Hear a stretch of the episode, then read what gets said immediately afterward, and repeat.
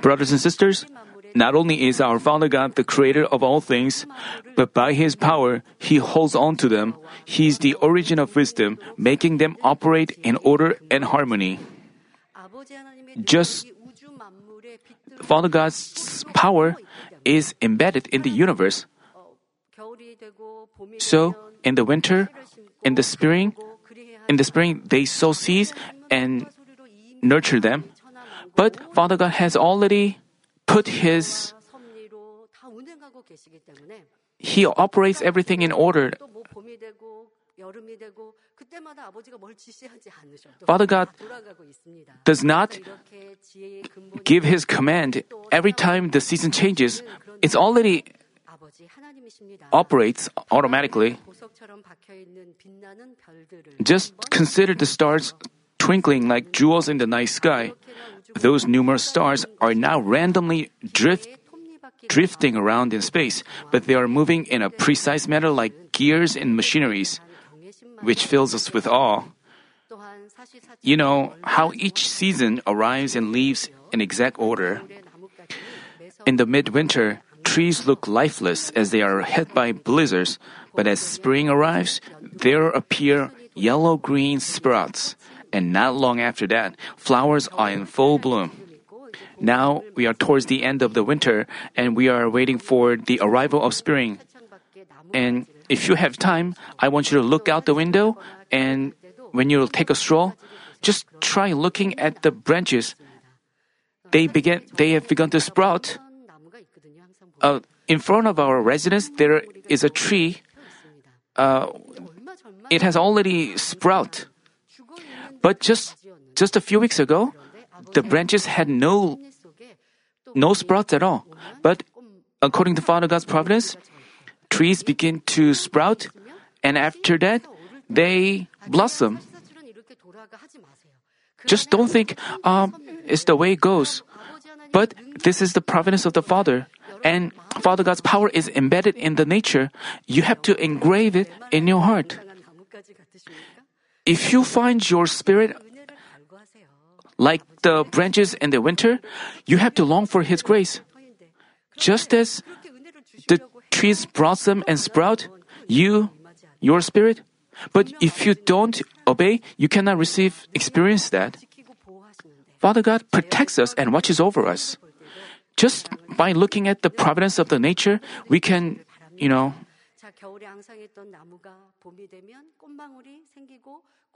they begin to blossom and flowers are in full bloom. Even under the scorching sun throughout midsummer, they boast of their lush green tr- leaves.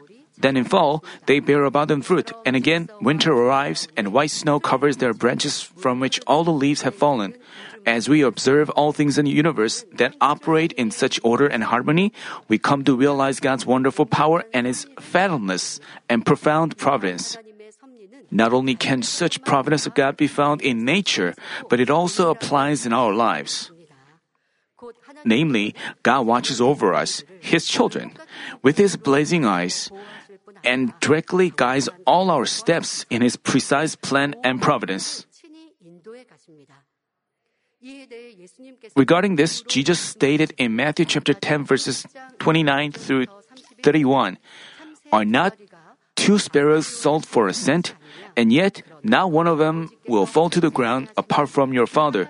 But the very hairs of your head are all numbered. So do not fear. You are more valuable than many sparrows. Even if even if even falling of a single sparrow happens with God's permission, there couldn't be coincidence with His children who are incomparably more precious. All things about them are within God's will.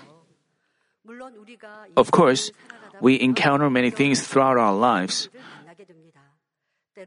There are moments of grief or joy, moments when we suffer trials or enjoy blessings. There are times we go through suffering and times we live in joy. There are times we have to sow seeds with tears and times we reap with joy. We may think we'd be happier if there were no tears or sorrow, but only joyful occasions. But they cannot feel true happiness there in the Garden of Eden. But because we are cultivated here, experiencing tears, sorrow, grief, and pain, we can have true gratitude and joy in everlasting heaven.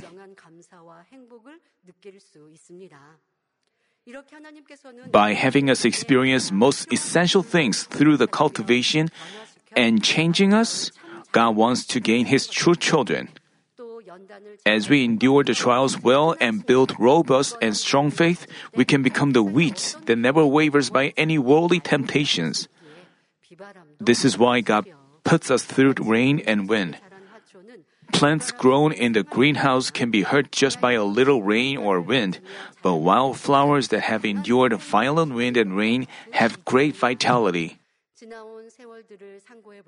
It's the same way. Looking back on the past years, we find that all things have worked together for good. So we can confess that all what we have gone through has been times of blessing. Thus, nowadays we can confess the same way. I'm very thankful. People, when they are in trials, they complain and grumble. Even though they confess to believing God, they do so. It proves their lack of true faith. But our Manmin members, even though they are in trials, they confess this is a blessing. What a great blessing this is. You shouldn't just say it with your lips alone. We have to from our heart. If you your confession are true, if when you face individual troubles, you have to be thankful and grateful. Only then can you be strengthened through your trial and build and develop strong faith through trial?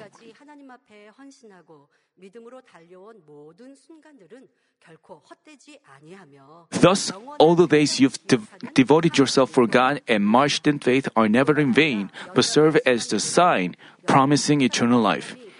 Moreover, through times of trial, each and every one of you becomes whole as God's child and finally qualifies for New Jerusalem.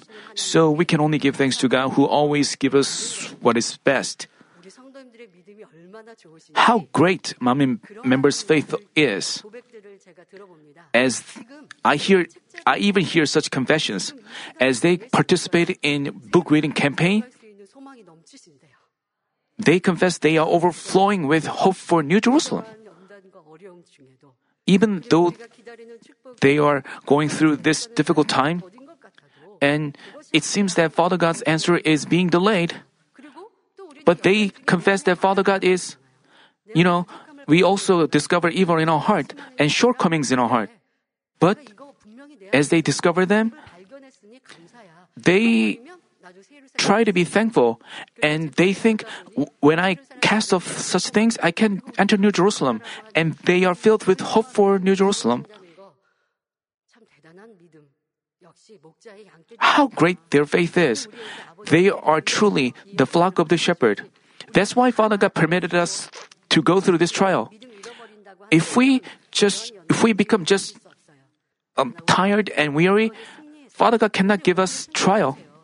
Think about this. Evil in your heart is not discovered easily, only through trial. You know, Job, in the face of a trial, he discovered his evil. And then he discovered, he realized how evil he was. And as God pointed out his evil, he could cast off them. When we are filled with the Spirit, it feels like we have cast off all evil, but in the face of a trial, we discover that we have much evil. This is a blessing. We have to admit that there has been evil deep in our heart. Only if such evil is thrown away, we can be sanctified. With such an awakening, we th-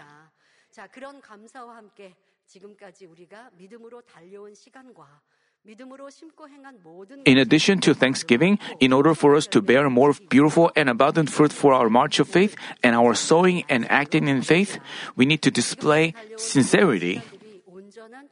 I'd like to remind you that to make all those moments we've been marching in faith born as perfect fruit of blessing, we need sincerity. Also, I hope that you will realize the areas where you have fallen short in resolving your problems and receiving answers to your prayer. Let's say you you are not healed of a disease. You have you're still suffering from a trial even while you pray. Then there must be shortcomings in you. But if you fail to discover such shortcomings, you cannot be answered. If you just because you receive my prayer, can you be answered?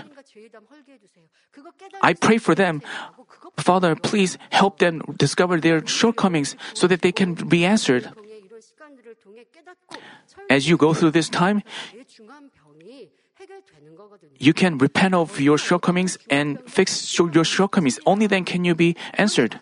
Father God can resolve any problem, but if you have a wall of sin, you cannot be answered. Even if you pray, even if you work faithfully, why have you failed to receive answers?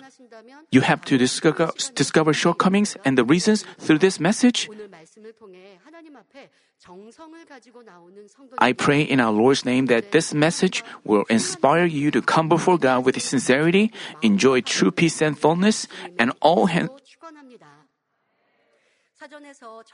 Sincerity is a truthful and diligent heart by which we try to do things with all our strength. Sincerity is doing something with all our strength, with a sincere and truthful heart. Acting with such a heart of sincerity serves as a shortcut to being connected to God, who is the truth itself and eternally faithful, and it serves as the key to blessing. In the Bible, we find people for our prayers to reach God's throne, we have to be we have to show sincerity. Even among people, we can feel whether another person treats us half-heartedly or roughly or from a sincere heart. How much and Father God, of course, He knows He knows He knows with what kind of heart you are. He knows all things.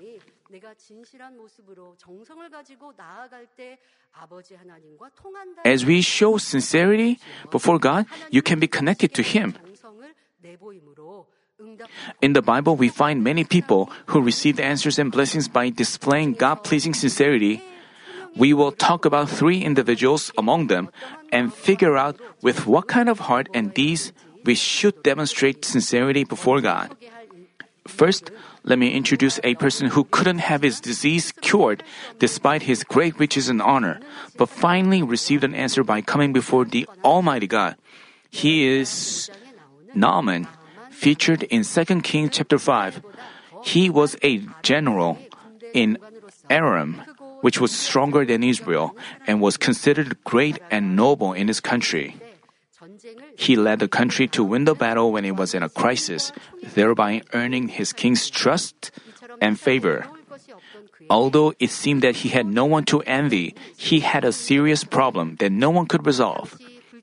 He got stricken with leprosy, which was considered an incurable one and a curse from God. Leprosy is a terrifying disease. It starts with spots on your skin and numbs your senses. In the worst case, it causes your eyebrows, toes, and fingers to fall out, causing your body to transform. It makes you look hideous. Watching his body rotting with the disease, he must have spent each day in great distress. Uh, but, but one day he heard a happy news, which must have been like a ray of salvation to him.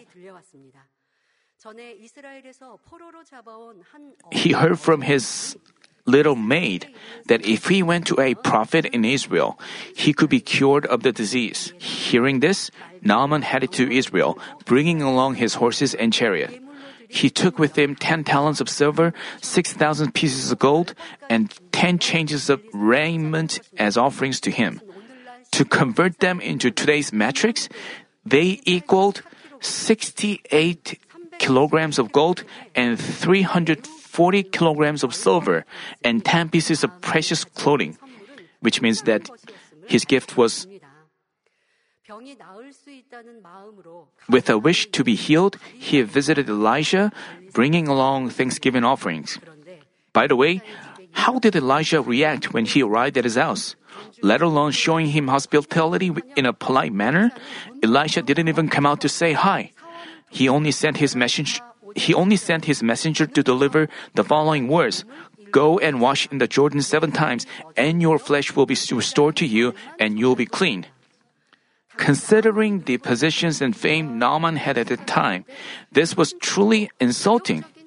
Moreover, solely to be healed of his disease, Naaman traveled from his strong nation of Aram all the way to Israel, carrying invaluable offerings with him. Yet, let alone laying his hands on the sick part, the prophet didn't even come out to greet him, only telling him to wash in the Jordan River, which didn't seem any special. How outrageous this was! Naaman got upset. Naaman got upset and intended to go back to his country, but his servants wisely advised him. As we find in 2 Kings chapter 5 verse 13, then his servants came near and spoke to him and said, My father, had the prophet told you to do something great? Uh, had the prophet told you to do some great thing, would you not have done it? How much more then when he says to you, Wash and be clean? In other words, they said, Even if the prophet had told you to do something more difficult, wouldn't you have done it? Then, why is it impossible to wash in the Jordan and cleanse yourself? This scene indicates how gentle Naaman was. We can realize how he answered, he was answered and blessed. You know, his servants called him father as they gave him advice. The fact that the servants called him father and gave him advice, this is extraordinary. If Naaman hadn't been gentle, how would his servant have reacted as they saw his master seemingly ignored? You know, Naaman was upset and he intended to go back to his country. And they could have said, How could you bear such respect, disrespect? You must do something about it. They could have said so if Naaman hadn't, hadn't been gentle. But it's not that Naaman's servants were men of faith, but they advised him with such good words. This indicates that Naaman was a man of humility and virtues. You know, birds of a feather flock together because Naaman was gentle. You, people who were around him could speak good words and advise him in a good way. And hearing those advice, he accepted it. He didn't neglect the advice from his servant, but he but he accepted it and this scene alone indicates how good-hearted Naaman was.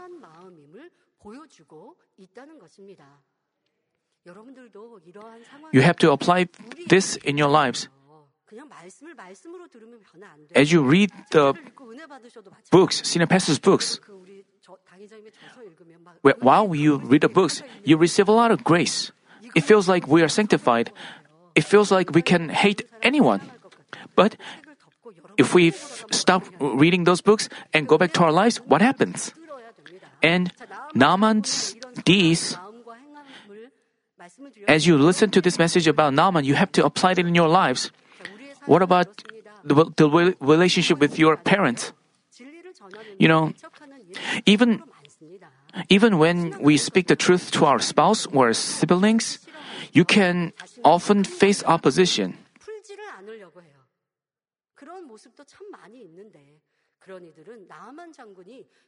Even when advising our brothers in faith with the truth, some refuse to accept it and hold ill feelings. Such people should compare themselves to Naaman, who obeyed his servant's right advice. As for those suffering with disease or trials, if they reject others' advice, they cannot resolve their problems. Their rejection reflects how evil they are.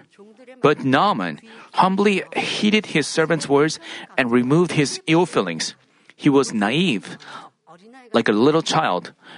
As soon as he heard that advice, he changed, tried to change his feelings. But even while we know the truth, when we receive advice from others, we don't admit, but we justify ourselves. That's why we cannot change ourselves quickly.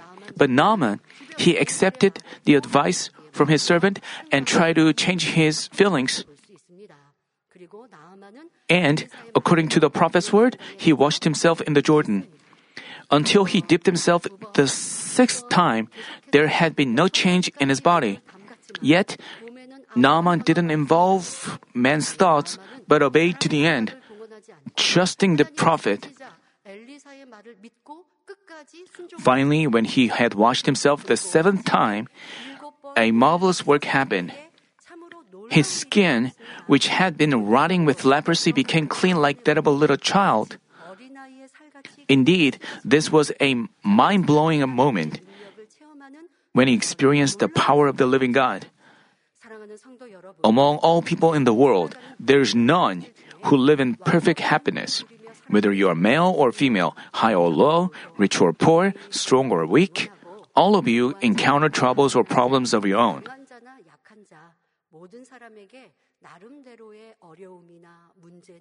But no matter what problems you may have, if you demonstrate heart and deeds of Naaman, you can have you can have them resolved by God. Any problems can be resolved by God, and you can receive blessings. Then, what kind of sincerity? Then, what kind of sincerity did Naaman demonstrate before God specifically? First, he had a humble heart by which he sought the Almighty God in the face of a problem he couldn't solve on his own. Even though Naaman wasn't an Israelite, believing in God, he possessed a humble heart of seeking the Almighty God. There are people who accept and trust others' words well, and those who just doubt and refuse to trust others. Moreover, as people get higher in position, they become arrogant and disregard others' words. Yet, even as a general of a strong nation, Naaman could lower himself to the point he could accept a word from a young captive. Also, even after Elisha didn't greet him in person but only sent a messenger to tell him to watch in the river, Naaman heeded and obeyed advice from his servants.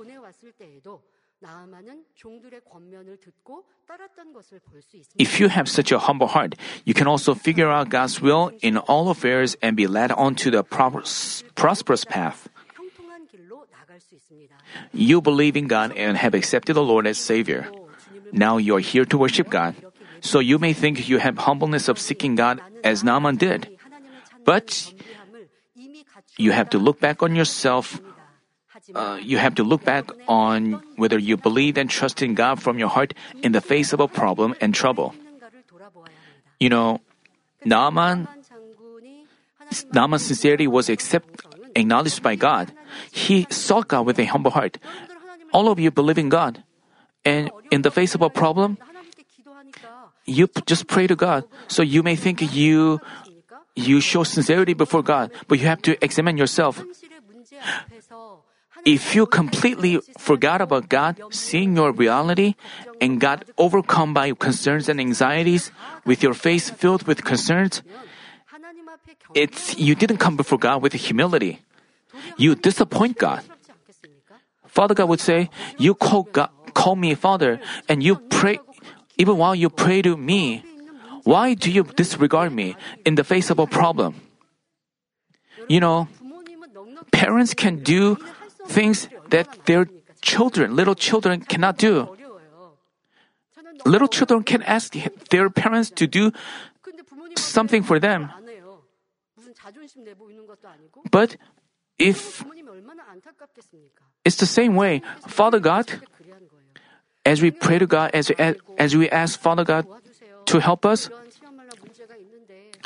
if we lower ourselves, humble ourselves, and ask Him, Father God will see us as lovely and resolve our problems. But why can we come before God with such a humble way? Some of you may say, No, I'm laying down everything before God. But if you still have concerns, you are not relying on God. You are not, even while you, you know, even while you pray and worship, if you find yourself filled with concerns and idle thoughts and babbling in prayer, this proves your lack of sincerity. Nowadays, we cannot gather in the sanctuary to pray and worship due to the pandemic situation. So you are praying at your homes. And there are people who say, um, because I'm praying at our home, there are people who, who say it's difficult to pray at our home.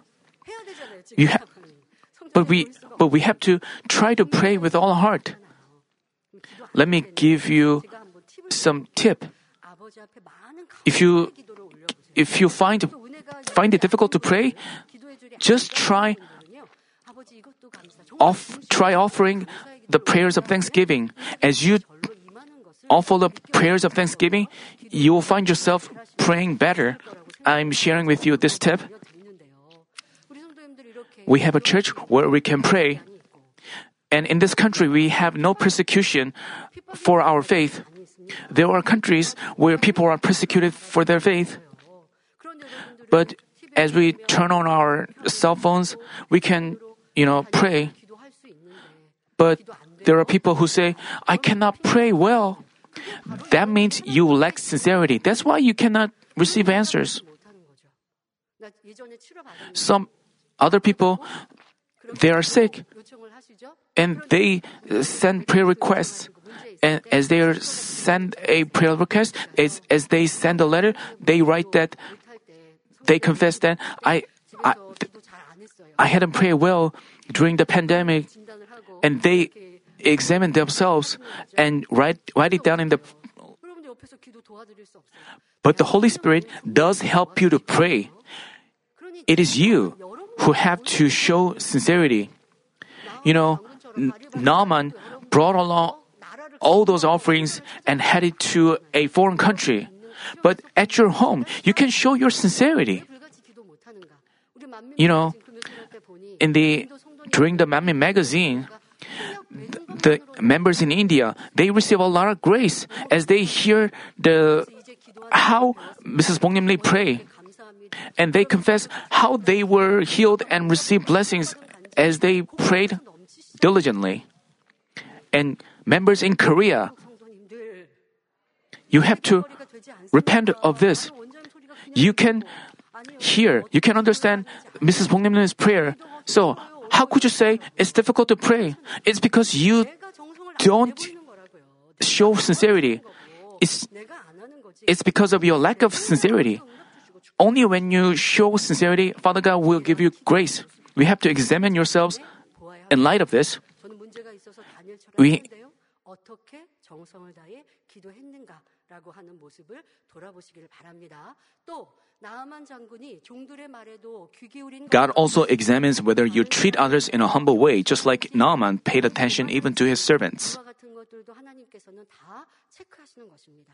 Don't be misconceived. 착각하시면 안 돼요. Being humble before God 예배하다라고 하는 것이 is not 내가 just 수용과 진정으로 예배하고 it's not just 중심으로 같이 기도하고 attending worship and praying. 하나님 앞에 겸- This is not just Father God also watches you, examines whether you are tr- how you treat others. In light of all this, you have to check whether you are humble or not. Next, Naaman's sincerity was demonstrated by his deeds of obedience. It's not that he obeyed only when something agreed with his thoughts and disobeyed when it didn't. It's not that he's he obeyed only. If you do so, you are not obeying. You are building a wall of sin before God. On the contrary, Naaman believed, trusted the words of Elisha. You know, Elisha told him to wash,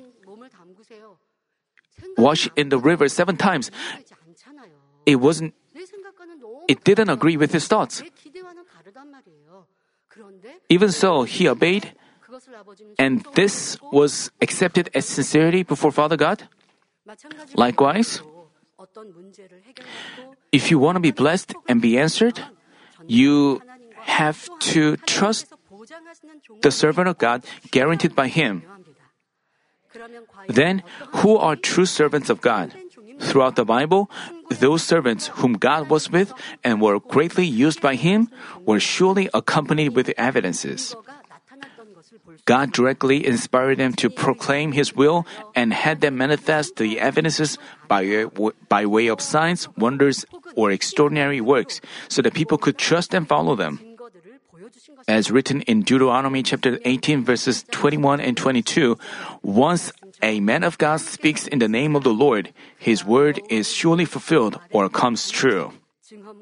Mark chapter 16 verse 20 says, And they went out and preached everywhere, while the Lord worked with them and confirmed the word by the signs that followed. Namely, the Lord confirmed the words the disciples spoke through signs. The Lord did.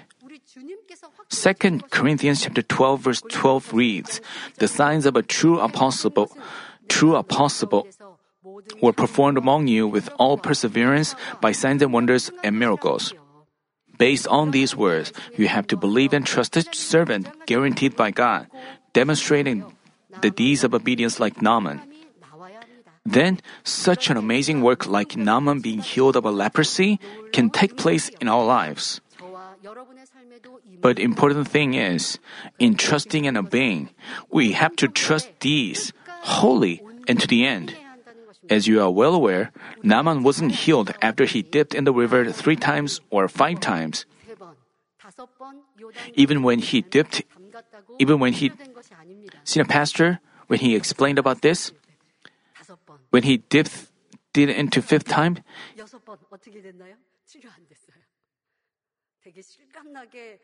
he explained, described this scene in an in- interesting way. Only after he did it seventh time, perfectly obeying the word, did he experience God's work. Dipping himself in it seven times demonstrated his perfect obedience. By doing so, he got wholly convinced that God would heal him.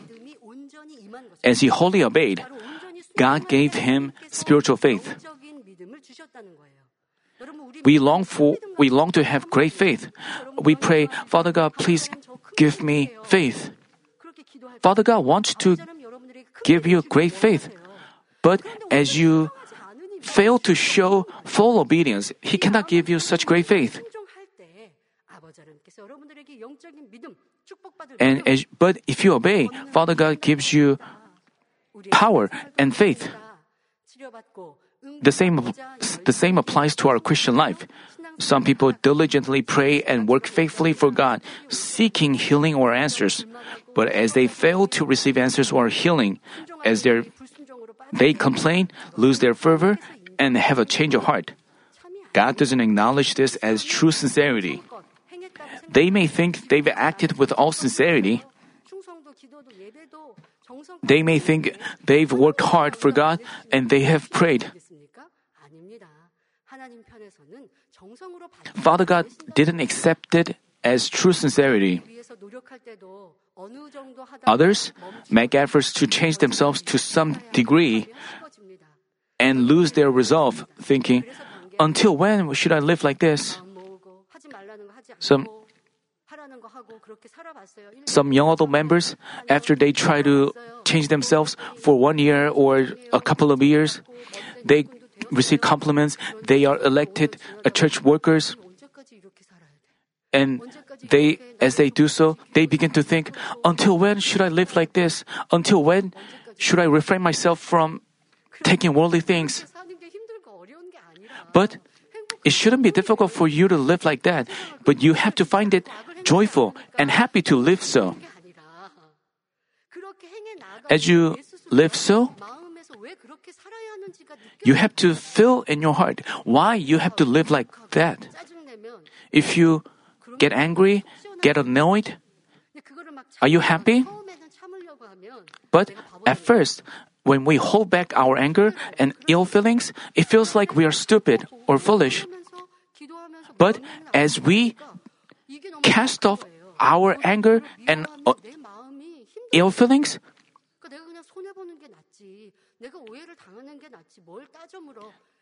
We- 마음에서부터 선이 좋아져야 we begin to 이게 진짜 변하고 마음 중심에서 This is how we change ourselves. 변화의 흉내만 내면요. But if we just pretend to change ourselves on the outside, 또 행해야 될 거 행하고.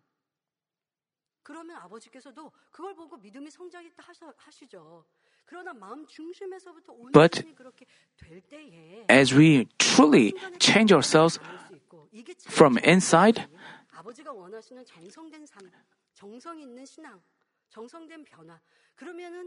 as we do so, we wouldn't be waver.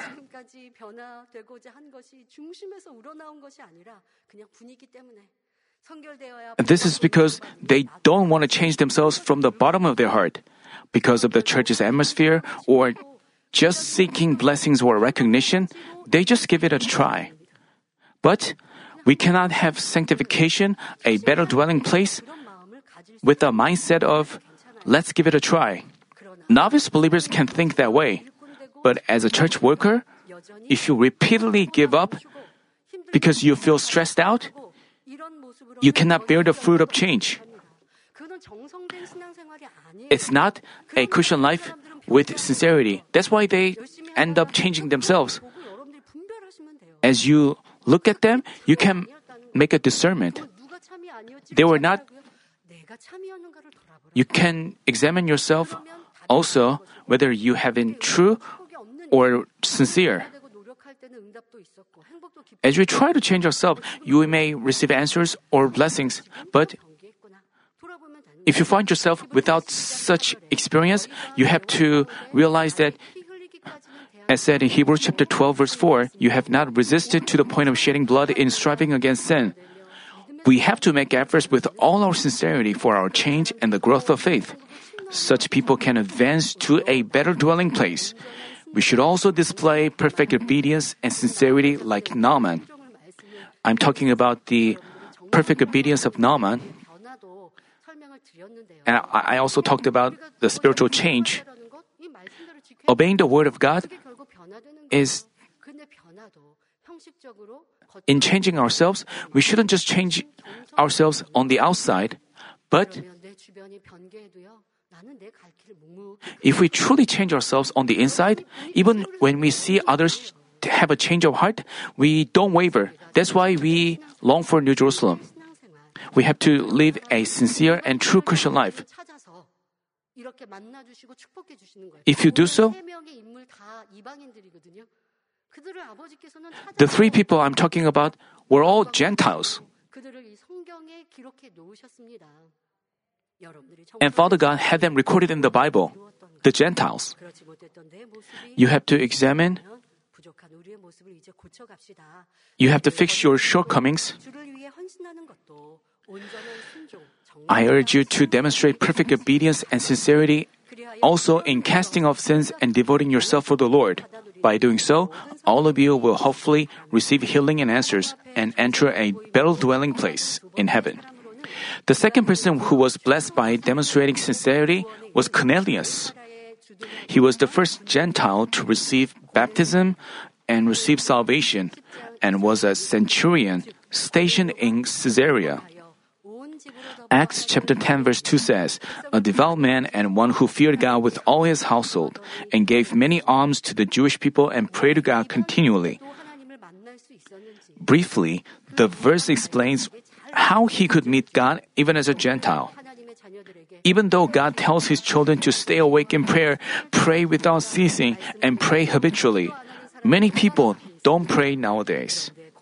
But even, even though Cornelius was not of God's elect, he always prayed to God. Not being an Israeli, he served God from his heart and cared for his neighbors with love.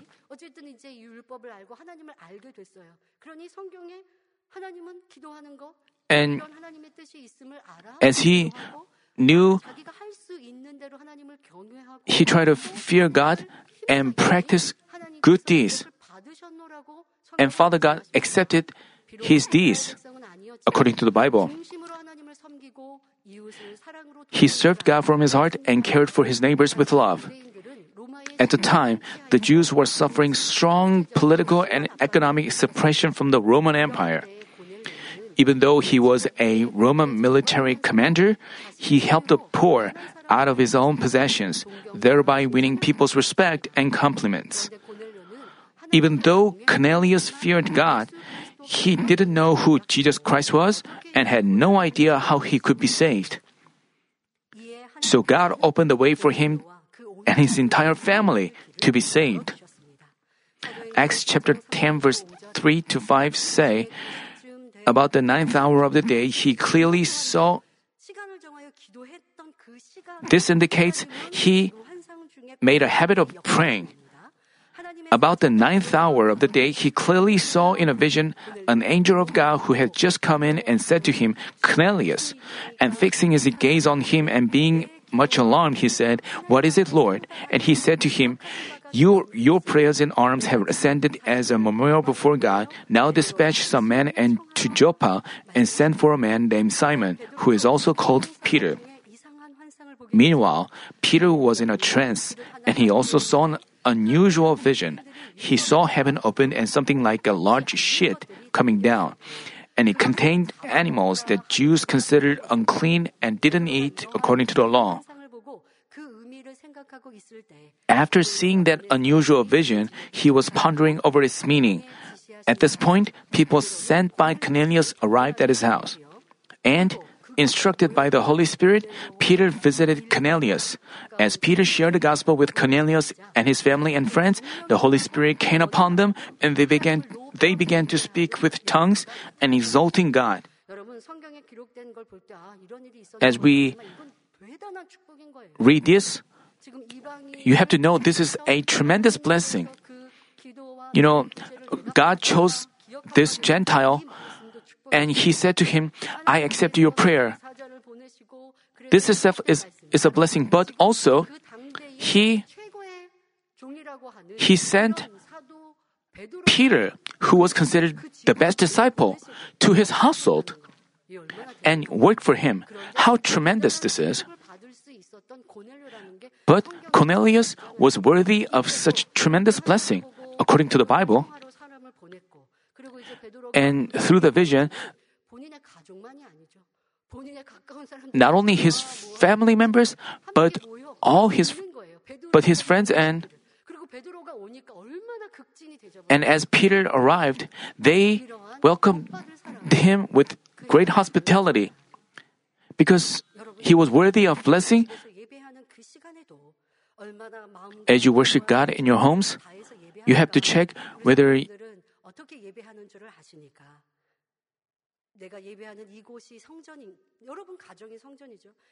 your homes are like a sanctuary. You have to clean up your house.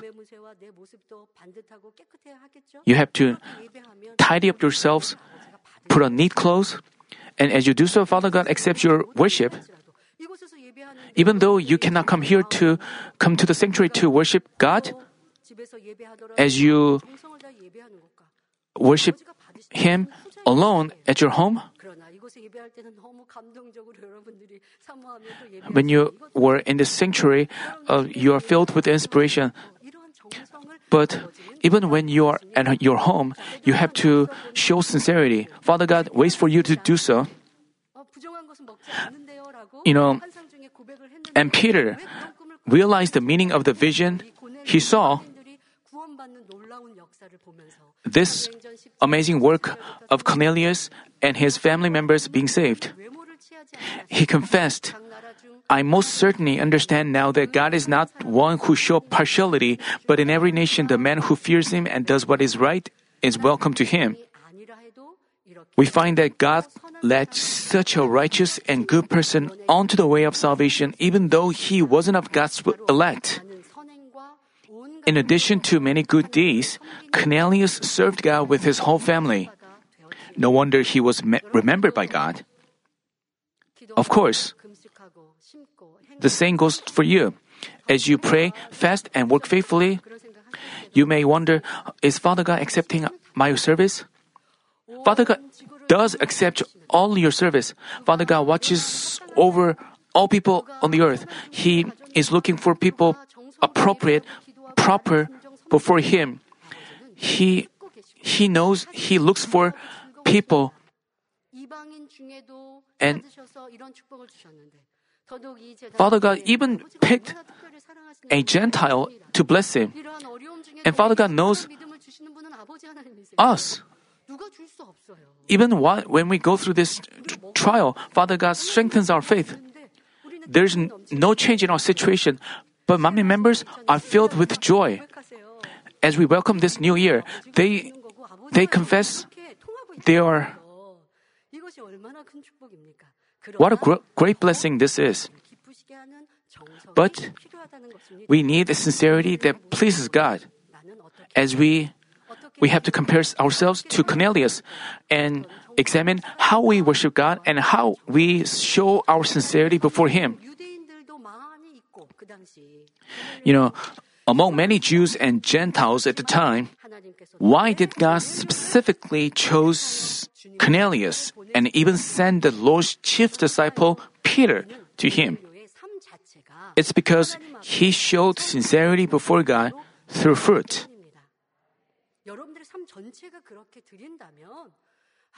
If your also if your life is offered up like that, Father God will say, I I remember all your all what you did. I accepted all what you did. I've written them all down. I've this is true. Whatever you do with faith and sincerity, even though no one recognizes you, even though no one compliments you, everything is uh, built up as rewards in heaven. But what, whatever you did with sincerity and every prayer you you didn't indulge in worldly things. Father God remembers all this.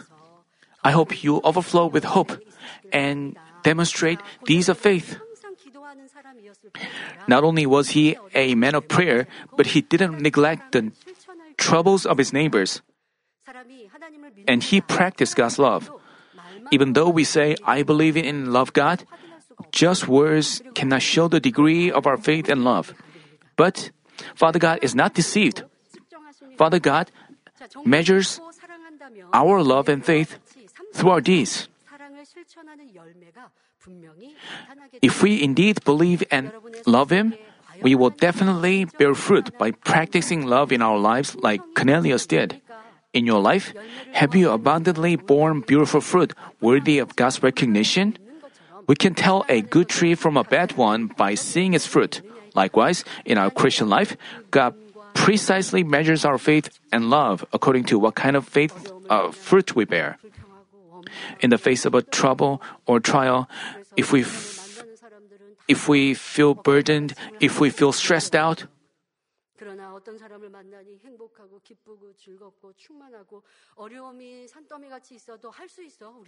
but there are people, even in the face of a trouble, they make a confession of faith. Father God is our Father and they have no concern.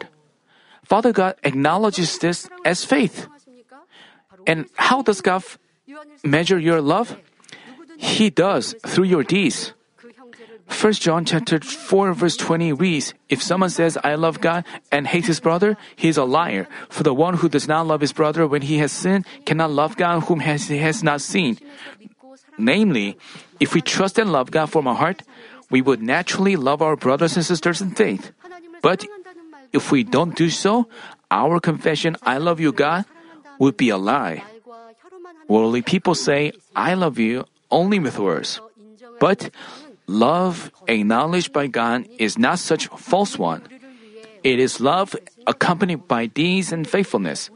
Just as our Lord became the atoning sacrifice for us, we sacrifice and dedicate ourselves for others. If you have such love in you, you wouldn't overlook your brothers and sisters' troubles or pain. Also, you wouldn't reveal or point out others' wrongdoings, but accept them and unite in love. You would hold on to those weak in faith, pray for one another, and fast, thereby pursuing sanctification and peace with all men. As you bear such fruit of spiritual love, God recognizes your deeds of love and pays you back with answers and blessings. It is just as God blessed Cornelius to see an angel in a vision and hear his voice, because even as a Gentile, he feared God, always prayed, and practiced charity.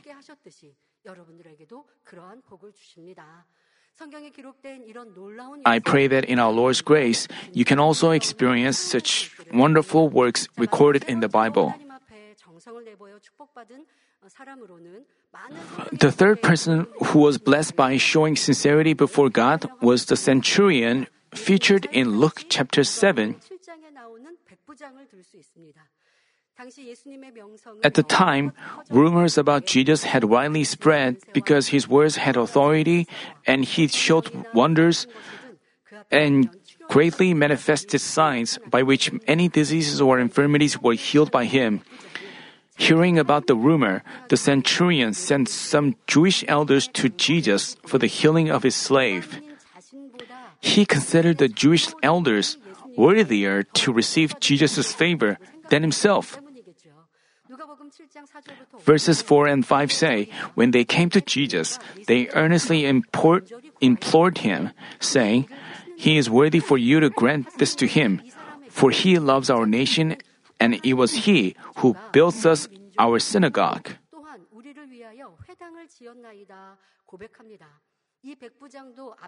Like Cornelius, that, like Cornelius that we talked about earlier, this centurion also loved the people under the colonial rule and even built their synagogue with his own money. How good-hearted he was! Back then, a slave was merely considered one of his master's belongings. Even so, the centurion was earnestly looking for ways for his slave to be healed. This well indicates how beautiful and good heart he was. Impressed by this, Jesus offered to visit him in person to heal his slave.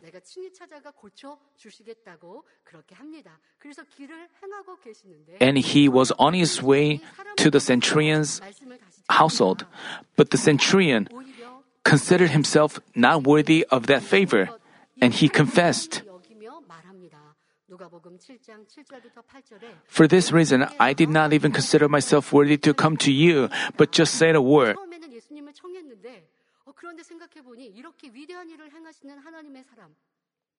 He asked him, knowing that Jesus was such a great person, a great man, great one, he he thought he wasn't worthy to have him in his house. And he said, Just say the word, and my servant will be healed. For I am a man placed under authority, with soldiers under me, and I say to this one, Go, and he goes, and to other, Come, and he comes, and to my slave, to this, and he does it. In the four Gospels, we find a woman healed of a hemorrhage by touching Jesus' cloak, but the centurion went further than that. He had faith that Jesus' single command can fulfill his heart's wish. That's why he told Jesus not to come to his slave, but just say the word. What great faith he had! The centurion hadn't witnessed Jesus' signs and wonders himself, but only heard of them through rumors. Nonetheless, he believed without doubt that Jesus had power to heal people in a way transcending space and time. He saw Jesus as a great one. That's why he humbled himself like that. Jesus also marveled at him and complimented him, saying, Not even in Israel have I found such great faith. And the result was obvious. His slave was healed in a way that transcended space and time, according to his faith. Verse 10 says, When those who had been sent returned to the house, they found the slave in good health. It, it happened just as Jesus said, which is a work of creation. The centurion's such faith was sincerity, joyfully accepted by God. Even today, God requires this kind of faith of you. He tells us to demonstrate faith by which we believe that things are fulfilled just as He said, and that things are created from nothing. Rather than faith by which we only believe what we can see and touch, or faith limited by our knowledge. This is never difficult because we've already seen and experienced numerous signs and wonders manifested by senior pastor. It's not that we just heard rumors. We have seen them numerous times ourselves and experienced them. We have seen and experienced God's power. We can just say that so we have to just demonstrate the these of faith like Cornelius. This is now is the time we should demonstrate such faith. I urge you to display faith and trust you've developed by seeing countless works of the shepherd's power and demonstrate perfect obedience and good deeds. By doing so, I pray that your life will overflow with the kind of works that the centurion experienced. Actually, uh, because uh, to have such faith, I, I mean,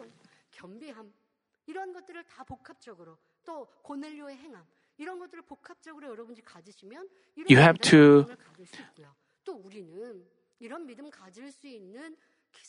We have seen, uh, we have many signs and wonders for us to have such faith and sincerity. We have to please God by showing such sincerity. People with a truthful and spiritual heart can connect one another. Likewise, true and sincere heart, namely sincerity, serves as the blessed path leading to Father God, who is the truth itself.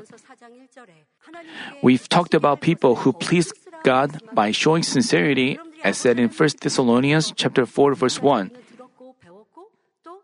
We've heard about how we can please God, but we have to strive more to please Him. So we talked about people who please God by showing sincerity.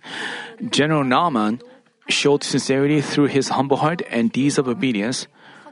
Cornelius did so by fearing God, diligently praying, and practicing good, even as a Gentile.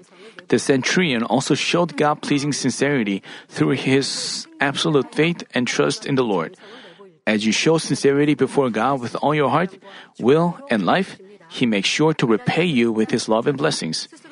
As said in Galatians chapter 6 verse 7, do not be deceived. God is not mocked, for whatever a man sows, this he will also reap. The law of nature, reaping what we sow, applies to the spiritual realm the same way. Dear brothers and sisters, I urge you to sow before God goodness and truth with a truthful and sincere heart day after day. By doing so, hopefully, you will abundantly bear fruits of peace and sanctification, fruits of light, fruits of righteousness, nine fruits of the Holy Spirit, and fruits of spiritual love. As our Lord assured us in Matthew chapter 7 verse, verses 9 through 11, or what man is there among you who when his sons ask for a loaf, will give him a stone. Or if we ask for a fish, he will not give him a snake, will he? If you then, being evil, know how to give good gifts to your children, how much more will your Father who is in heaven give what is good to those who ask him? I want you to, I, all, I want all of you to display sincerity before God who gives us only good things. I pray in our Lord's name that our that our God will remember and accept all our prayers, faith, faithfulness, dedication, worship, and good deeds, so that we can enjoy tremendous rewards in heaven and overflowing blessings on this earth.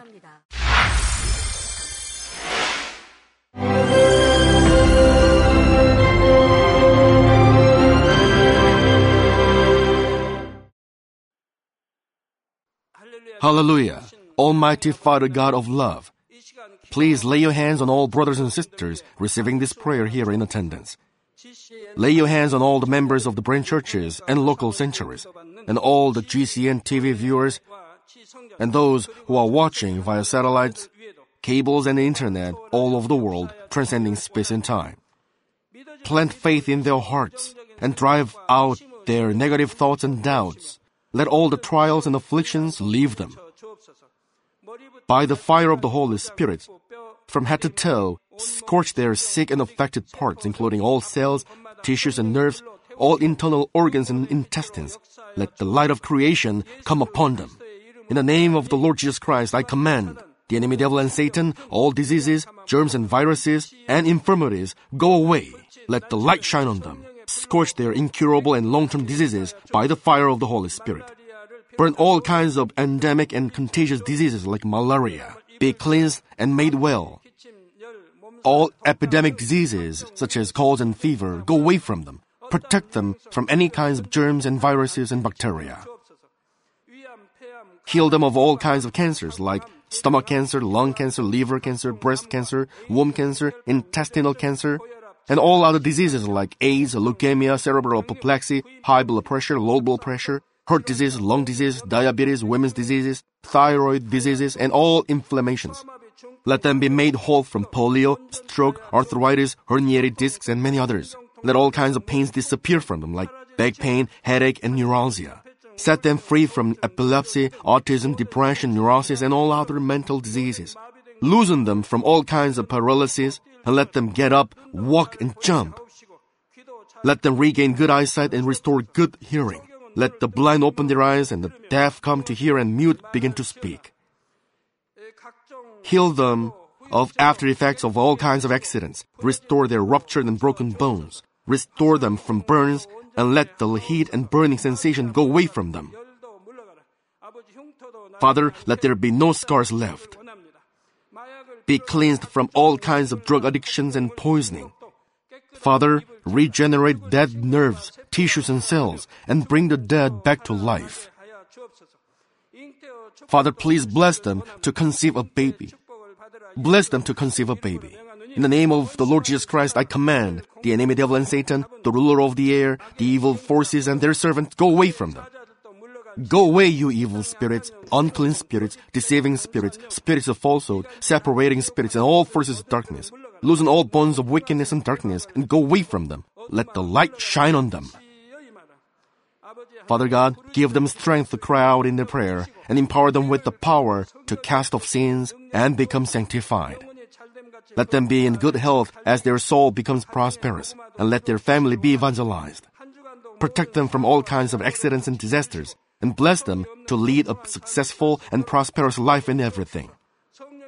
Please protect your children, their home, their business, and their work by the fiery hedge of the Holy Spirit, with the heavenly host and angels, and with your blazing eyes. Give students wisdom and understanding, and fill their hearts with more passion and desire for study. Keep their hearts and minds from worldly things, and plant into their hearts more fervent love for God. Bless your children and let them give glory to you in everything they do, whether they eat or drink or whatever they do. Let them confess and testify to the living God. I've met God, I've experienced God, and received His answers and blessings. Father God, thank you. Let all glory be to you alone. In the name of our Lord Jesus Christ, I pray. Amen.